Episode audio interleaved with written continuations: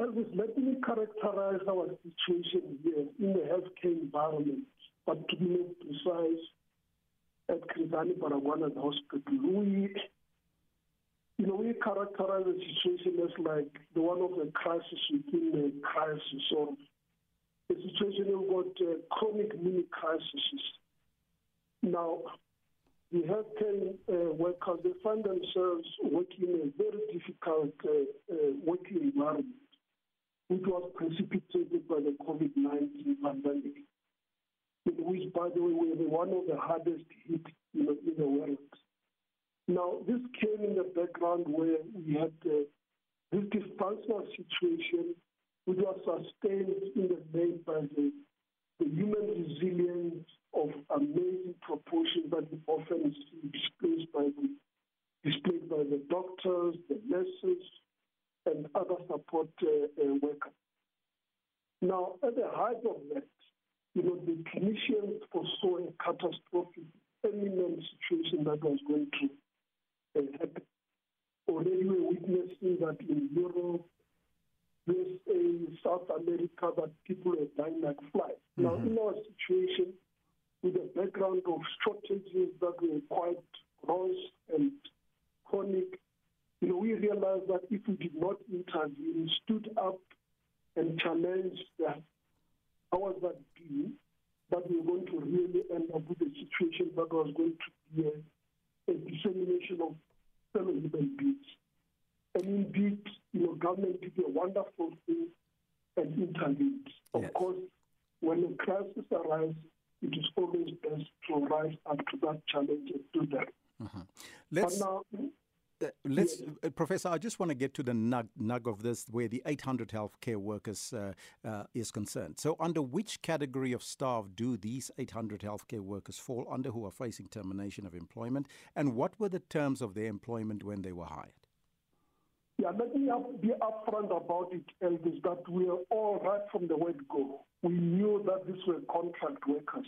And this happened, you know, at the height of the pandemic during the first and second waves. Now, these workers is not just doctors and nurses, but it also includes uh, support staff, and whether you call it physiotherapies, you know, occupational therapies, you know, cleaners, porters, and so forth.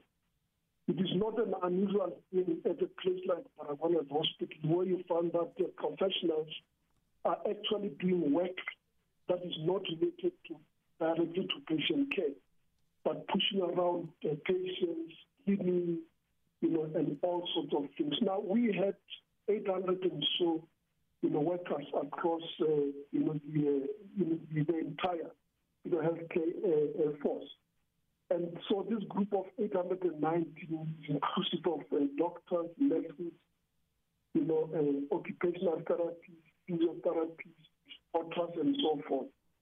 So this is what we're crying about because now this can be, you know, as a vital injection into a situation that had very gross, you know, shortages and was highly neglected. Now, we're still in the pandemic environment. And our feeling is that, uh, you know, the situation is not as yet over. But yes. more so that now you've got uh, other hospitals that are not working well, like the Charlotte Maxeke Hospital, which was burnt down and it hasn't been repaired. So lots of patients are streaming, still streaming into Chris Hani Baragwanath Hospital.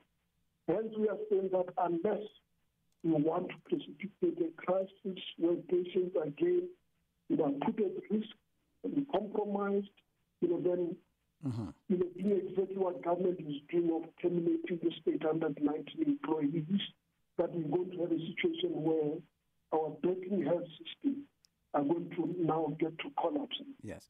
So, so I, I gather then that you want these 800 workers to stay. But if the health department does not heed your call, what next?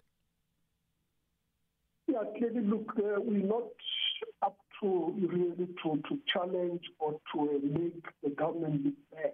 But we've always seen ourselves as people who are part of the team. We want to be team players here. And where we feel that our own colleagues who are supposed to be in authority, who are supposed to be running the healthcare services, uh-huh. when we find that they're not listening, We've engaged with them in the boardroom.